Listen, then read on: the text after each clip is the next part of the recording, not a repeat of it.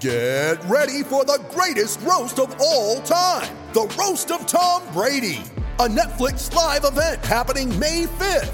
Hosted by Kevin Hart, the seven time world champion gets his cleats held to the fire by famous friends and frenemies on an unforgettable night where everything is fair game. Tune in on May 5th at 5 p.m. Pacific time for the Roast of Tom Brady, live only on Netflix.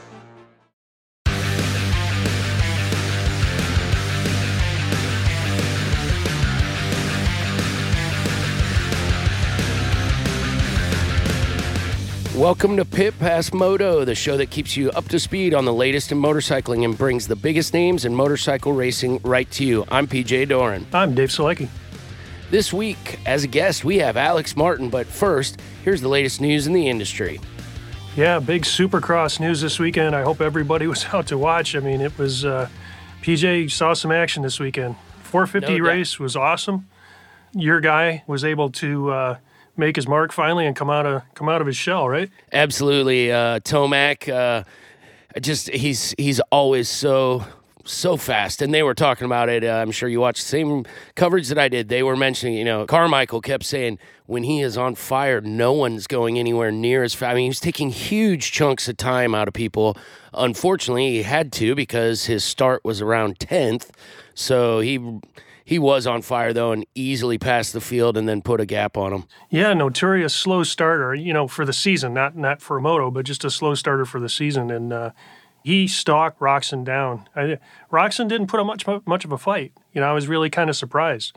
Yeah, I thought he might have a little more, little something for him. Um, I just, again, uh, this harkens back to how many seasons in a row now that we've seen something similar from Tomac. He starts the season slow, as you said, then all of a sudden he catches fire, and as long as he doesn't bin it, he's the fastest guy around. Yeah, not every race can be Daytona, though. You know that would be ideal for for Tomac. He'd, I he'd- agree. He'd be, he'd be seventeen and zero. And gosh, the the guy who quietly uh, snuck in there in third, Cooper Webb on the box, uh, the uh, defending champ, just snuck in and made a good night of it. So you know he's gotten over his sickness.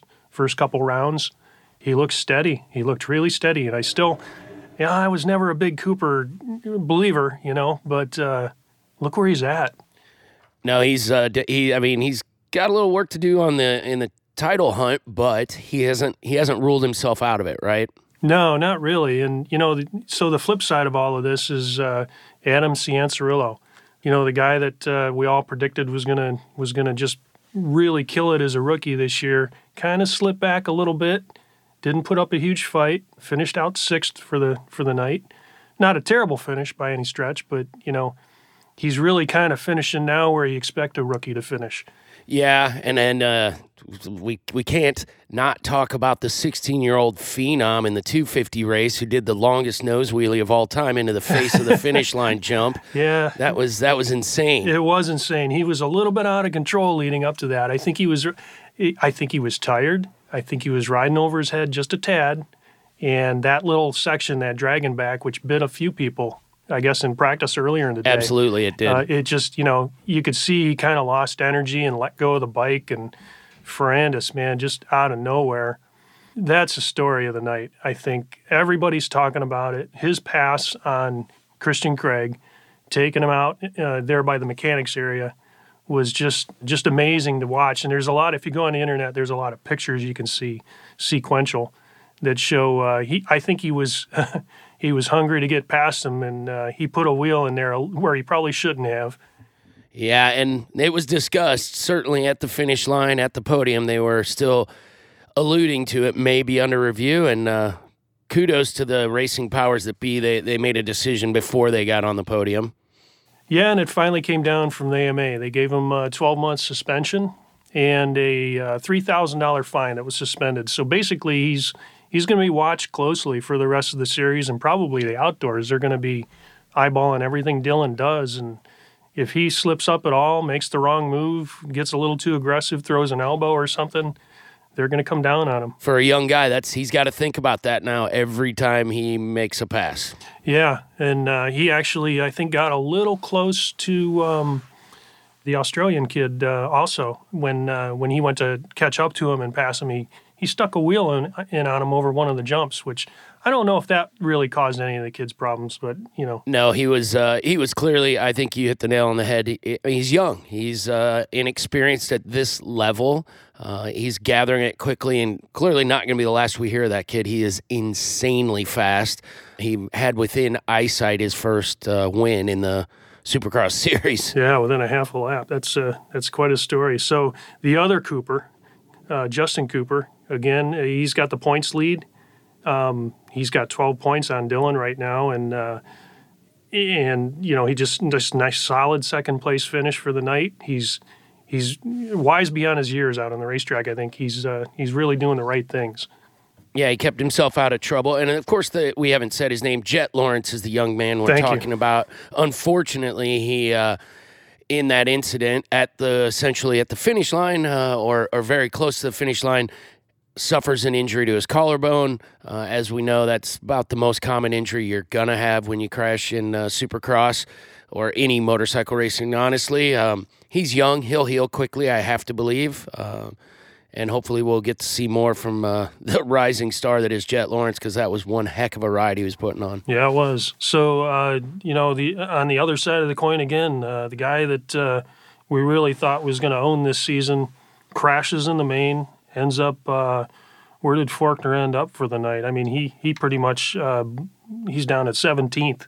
So Yeah. you know, he's dropped. rough night for him, and he dropped rough. yeah way back in the points. You know, he's now back in a fourth place tie with uh, to this this episode's guest, Alex Martin. Uh, That's right. tied up in the grand uh, overall points. That's right. That's right. And uh, yeah, so you know, Forkner, uh, you know, young kid talking trash because he wanted to own him in Oh, his, he in his did, heat race, and went out there and said, "I wanted to, you know, make a statement," and he made a statement, and then, wow, the main came around. it just didn't look good, man.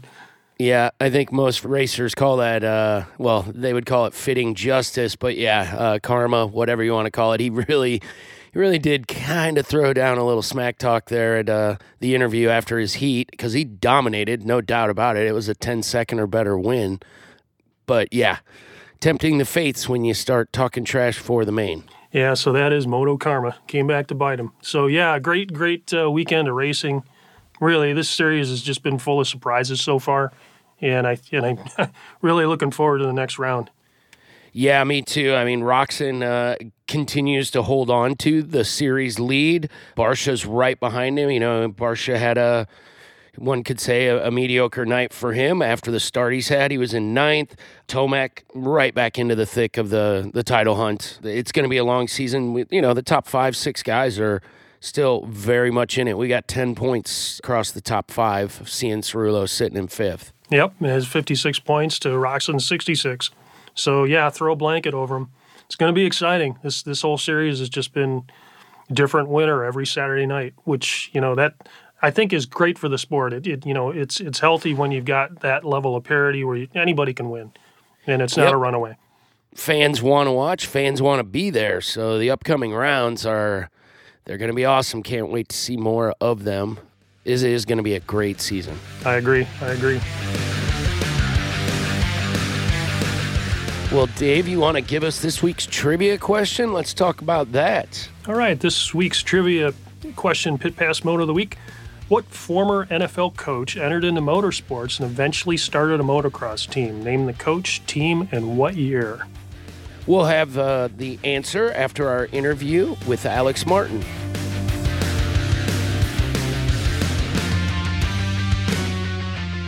Welcome to the show, Alex Martin. Welcome to Pit Pass. Uh, Alex is a professional motocross racer for the JGR MX Yoshimura Suzuki Factory Racing Team.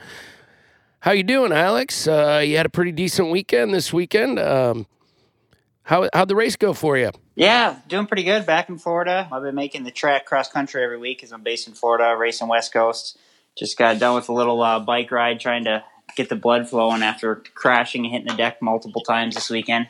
No, Anaheim was good. Anaheim too. It was uh, ended up with a fifth place overall in the main event. Actually, really close to nabbing a podium there with a couple laps to go. Was in fourth and had second and third. Justin Cooper and Hartranft were right ahead of me and ended up coming up short on a triple and clipped it, went over the bars, and then yeah, fifth was was all I could manage after that. So kind of a bummer weekend, but I'm um, just happy to be healthy. yeah, for sure. I mean, uh, you had a rough go in your heat race. That was a nasty get off. What was going through your mind when you went down? I mean, is that get back on the bike right away and let's go, or oh shoot, I'm going through the LCQ. What uh, what are you thinking when that happens? Well, when that happened, it, it happened so fast. Uh, the only thing was like, well, game over. game over. yeah, yeah. It was. It, I mean, because the way I crashed and how I crashed in the whoops, it was it was a hard hit. Like I hit very hard, and honestly, I'm really happy. Just fortunate that I didn't break a bone or something because that could have easily been a wrist or something. So I definitely was very fortunate to get get away relatively unscathed and yeah, at that point, uh, I couldn't really even continue the heat race because the front end was so twisted. I, I did one lap and I couldn't even go straight through the whoops. It was just kind of turning on me. So, um, yeah, just regrouped, went back to the LCQ, pulled the whole shot, just managed a second, just kind of wanted to get through the LCQ, you know, unscathed. And uh, yeah, luckily the main was a lot better though. Yeah, for sure. I mean, your your your start in the LCQ was stellar for sure. I think you guys are making horsepower at JGR and you and Mosiman going at it there. And really to, to, finish up and make it into the main from there was great. Really, really job well done for sure. It's no secret everyone kind of struggled with the track, the whoops in particular, last weekend. And yeah, it was just one of those races where I struggled all day personally with the track, and you kind of get to a point where you're like, okay, maybe let's just salvage the race or just get through this one healthy. It's a long season. You know, we're racing 20 plus times, even in the 250 class. And this is one of those races where I can reach up and bite you, you know, kind of like it did, I guess, with Jett Lawrence. It's, you know, there's a lot of two, there was a lot of things happening in the 250 class main event and a lot of crashes just in general throughout the day. So, um, you know, just take take this one and go forward. yeah, for sure. I mean, how much of that did you know about right away after the race? I mean, it, it was watching it on TV or seeing it live. There's a lot of drama, just the things that happened with Dylan and and Christian, and then and then Jet. I mean, how much of that did you hear about right away, or was that stuff that made it through the pits later? Yeah, I had no idea. Honestly, obviously, I was thinking that my race in and of itself was there was enough drama with me crashing, going over the bars, all this stuff, and then you just hear little bits and pieces when you come back and talking to the mechanics and J Bone, team manager, all that stuff, and you see Instagram, you see clips and stuff. I still haven't watched the race in full, but I've seen the highlights, so um, I kind of have a good idea. Obviously, yesterday I had a good idea of what what went down. Alex, what was uh your exactly what you're saying? We all witnessed. There was uh, a lot of off-track excursions, particularly in the whoops that you noted. Was it slick? Was it just different timing? What was it about the course? Because you w- clearly were not the only one who had issues in a couple areas of the track. I just think it was a case of I can't really even say the dirt because like from Anaheim one to Anaheim two, they have the Monster Jam over over that off weekend. When we, when we were in St. Louis, they were doing the Monster Jam. So the dirt's sitting in the stadium for a good three or four weeks. Typically, A2 is really dry, hard packed, slick. But we we did press day actually. The JJ, me and Jimmy D, and a couple other guys did press day Friday, and it had rained Thursday night, and it was pretty muddy and pretty slick. So I was actually kind of like, man, this might be good for the track in general for the weekend. But I really just think it was a case of the way the track layout was designed. There was two whoop sections and there was a dragon's back, and the whoop sections were just really, really big. I guess they were big. They were steep. The first whoop section had no starter whoop at all, so it was very hard to like set up and get into the whoops. Typically, if you have a starter whoop, it really makes it a lot easier to get into the whoops because once you're in the whoops, it's just about managing your throttle. It's pretty easy for the most part. So yeah, just the whoop sections, the Dragon's back. That's what really made the, the track difficult, in my opinion. Yeah, there definitely seemed to be something odd about the course for everybody, whether it was the cadence of the of the obstacles or or just the conditions of those of the soil. So I think making the best of it, like you did, that's a that like you said, that's a that's a good weekend. I can score some points and and not not walk out of there hurt. So definitely. The way the 250 class has been lately, it's I've just kind of been, you know, kind of somewhat consistent, and I'm fourth in points. So people are either winning or grenading themselves. So yeah, hopefully we can just be steady Eddie and kind of chipping away. I mean, obviously we want to be up in the podium consistently week in week out, and we're we're close. Just need a few more puzzle pieces, and well, you know, myself and the JGR Suzuki guys, Yoshimura, we're working hard to to get the bike in, in, a good spot, and I feel like we're in a good spot. Just a few little things here and there, and, and definitely better starts in the main event. Better starts when it counts, and I think we'll we'll be up front. So you get to go back to. Uh obviously you're you're competing in the West Coast. It's Arizona this coming weekend. Um, how do you? I mean, what what are your realistic goals? Are you doing a lot of training this week? Did you come away from that injury or that uh, episode on track with any you know nagging injuries, or are you feeling 100? percent I can't say I'm 100. percent I'm never really 100 percent on a Monday after you know after a race, but this one in particular, I actually really was lucky. I have a massive like kind of scratch and bruise on my collarbone, my left collarbone. But I mean, to be honest, for the way I crashed, the fact that that's all I really have, I feel pretty good. Monday, I've kind of been treating as like a rest and recovery R and R day to try and get the you know the old body back in order.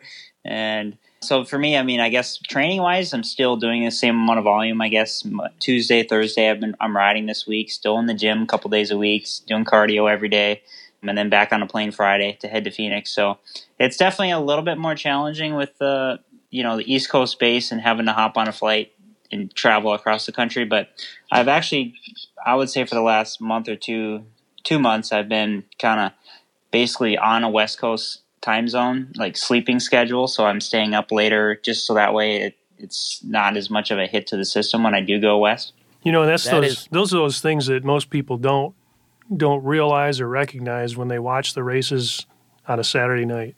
Other than guys like me who have to stay up late and watch it. But I guess the point is, you know, what the what the average racer has to go through on a on a given week to meet that schedule.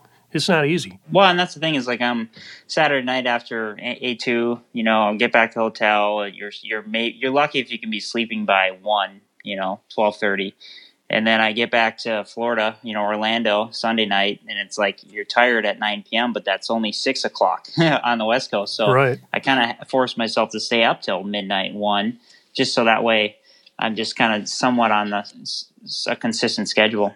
So when you're uh, just switching gears a, a, little bit, Alex, you know, looking at your history, you know, 12 year pro, you're in your second year, your contract with uh, with JGR and Suzuki, and uh, you've kind of had to become the guy who helps develop this bike because it was new last year. And I think you've kind of self admitted that you're not the greatest test rider developer guy, but I think the proof is you guys have got a winning platform when when we see on the track. So what's it like going from privateer to teams like 1110 and Star and TLD to to where you are today as far as what you ask for for for your setup for your bike and what you get? You know, is it tremendously different now?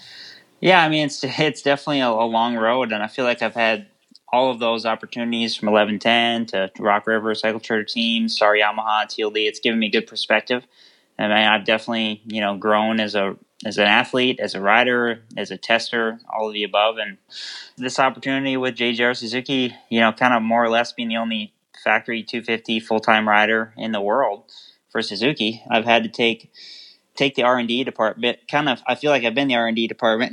Me and like Renee and Lee and some of the guys just trying to figure out like what makes a Suzuki competitive, what makes it tick. You know, with KTM that was nice because you had the guys over in Europe, Prado, Cairoli Herlings. You know, they, there's a certain setting, you know, certain length of the bike needs to be, or spring rate, valving, all that stuff. Like it's all relatively similar, and you can feed off a lot of different people. Whereas with Suzuki, it was like, okay, I'm the only one, so you know, I think, and I'm I'm actually proud of where we're at, what we've what we've accomplished with the bike. Engine wise, they've made a lot of gains in the off season. The bike's fast engine wise, and chassis wise, it handles great. You know, and it's just it's definitely yeah, 12 years in, it's it's been a long, definitely a long time. I've learned a lot, and I think it just gives me good perspective in general for how to set up a bike, how to train, and obviously at the end of the day, it all relates back to hopefully that gets us the, re- the results. You know, to to get Suzuki up on the top step of the podium or at least be on the podium. Yeah, for sure, and it's awesome to see out there. I mean, you're the a lot of nights you're the lone Suzuki representing, and and you're top five every Saturday night and on the you know in the summer on, on the outdoors. Yeah, and I noticed uh, Jimmy was on the uh, 450 this weekend. Yep, yeah, he did 450 the first three West Coast. Uh, that was kind of the plan, I guess, with Joey Savatgy getting hurt at the AUS-X Open. Yeah, that was kind of something that changed because I was actually planning on doing East Coast most of the off season, and then like around Thanksgiving time, I got the call from Jeremy Albrecht to to do West, which wasn't wasn't a huge deal for me. It just kind of, I guess, I had to ramp up my training a little bit more. So December was pretty intense in terms of volume, intensity, just trying to get the bike, uh, not even the bike, but just me back in shape because I I definitely enjoyed my off season, September and October. um, so had to had to slim down a little bit, but um, no, it was good. Just yeah, and then Jimmy he did a couple West Coast 450, and then he's going to be doing East Coast full time on the 250. Oh, I got so, you. Okay, so and uh, do you get to ride the 450 much? I do have one in Florida, in Florida, and I've been riding it in off season actually once a week. I was I actually really liked this program where I was doing like three days a week Supercross on the 250, and then on Friday I would ride the 450 outdoors and do a couple 30 minute motos. Um, and I actually really feel like it helped me just to, you know, get a lot of seat time, and then also just seems like when I went back to the 250 and Supercross, I always felt like just a, a tick better on the bike. So. Yeah, is it just is more it, control? Yeah, the weight or mass of the motorcycle is just different. Yeah, that and just um, I mean, just doing like two 35 minute motos on an outdoor track on a 450, it's like, you know, it's a heavy bike and it's, it's a lot of seat time where people don't really realize in supercross, it's, I mean, if you're doing a 60 lap day, it's only like 45, 50 minutes of riding, you know? So you don't necessarily ride a lot in supercross. It's definitely, and the way how, how intense it is, it's hard to put a lot of time in and the risk versus reward ratio is, is, is very high.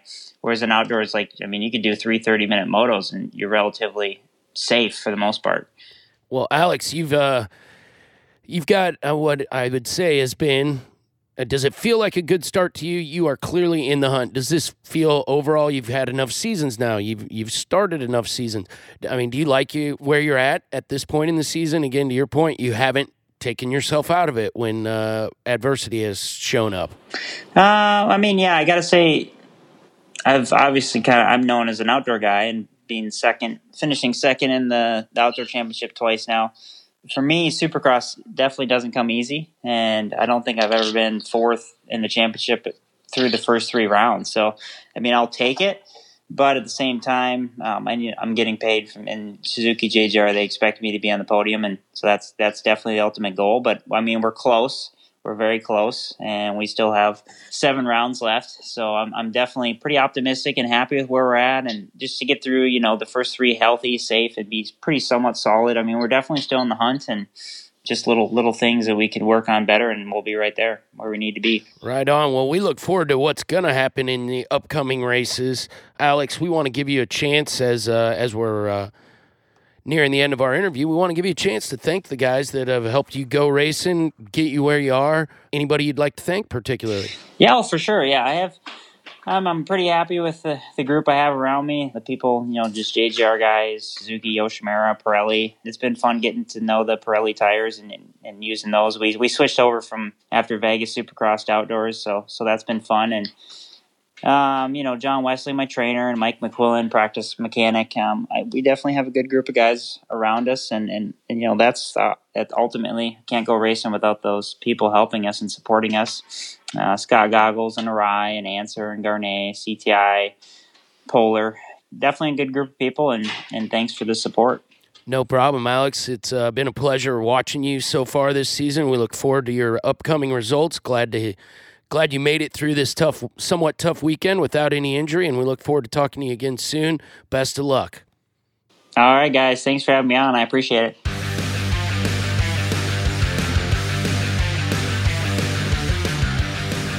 This week's trivia question of the week on Pit Pass was What former NFL coach entered into motorsports and eventually started a motocross team? What was the name of that coach? What was the team? And what year was that? The answer is Joe Gibbs, formerly Washington Redskins head coach.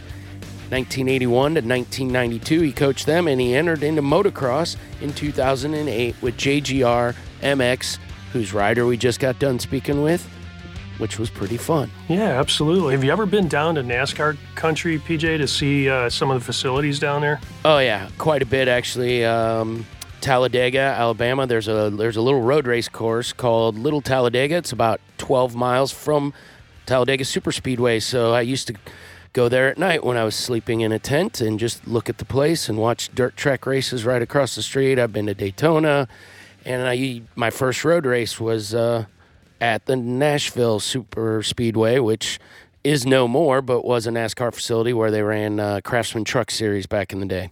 No doubt, those uh, those tracks share a lot of DNA with road racing. I could see the you know the road courses are really cool to see the the NASCAR guys go at those courses. But uh, you go down to to Charlotte and you go into any of these big shops like Joe Gibbs, and they're absolutely beautiful. They really Yeah. really have You want to live there. A1 If you're a facilities. Yeah, absolutely. It is gearhead heaven. I mean, it's just nothing but engines, cars, and gasoline, high speed, and boy, they as have. clean as a as a surgical room as well. I mean, it's No you doubt. know, unbelievable how clean they keep where they work on motors. Absolutely, and uh, Gibbs is one of the top. I've uh, my former life at uh, at Wiseco when I was an engineer.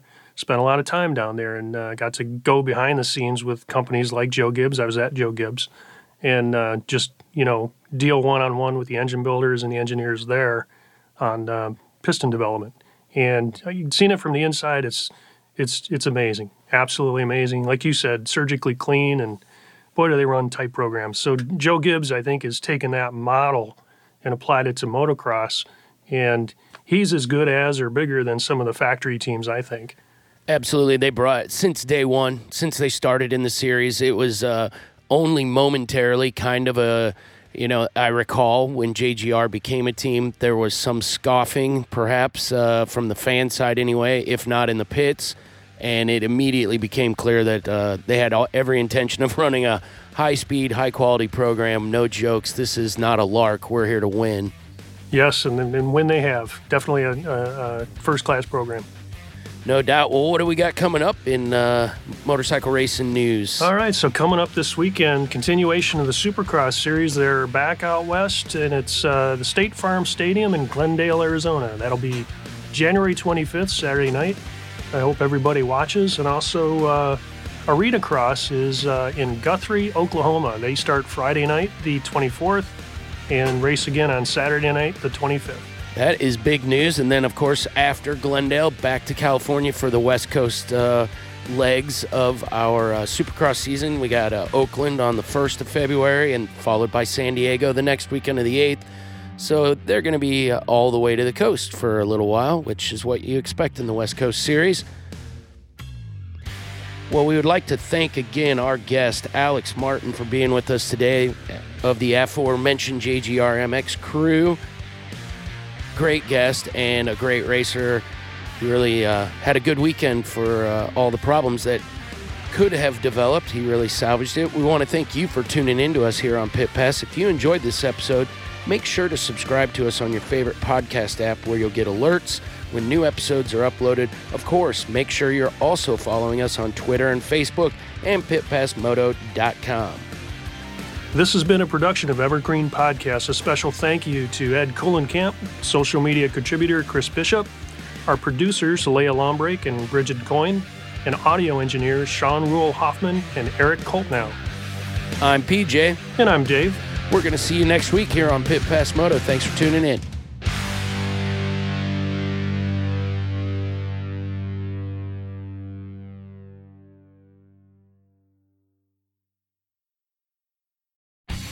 Stay ahead of the pack with the latest racing news and interviews from the Hammerdown Racing Report, your source for regional racing action as well as the national scene. Every week, we recap racing action from all around Northwest Ohio and Southeast Michigan and cover national racing series from the world of outlaws to NASCAR. Plus, get all the latest racing news. Join hosts Scott Hammer and Ron Miller, along with different featured guests each week. From dirt to asphalt, we have you covered. The Hammerdown Racing Report, available weekly on your favorite podcasting platform.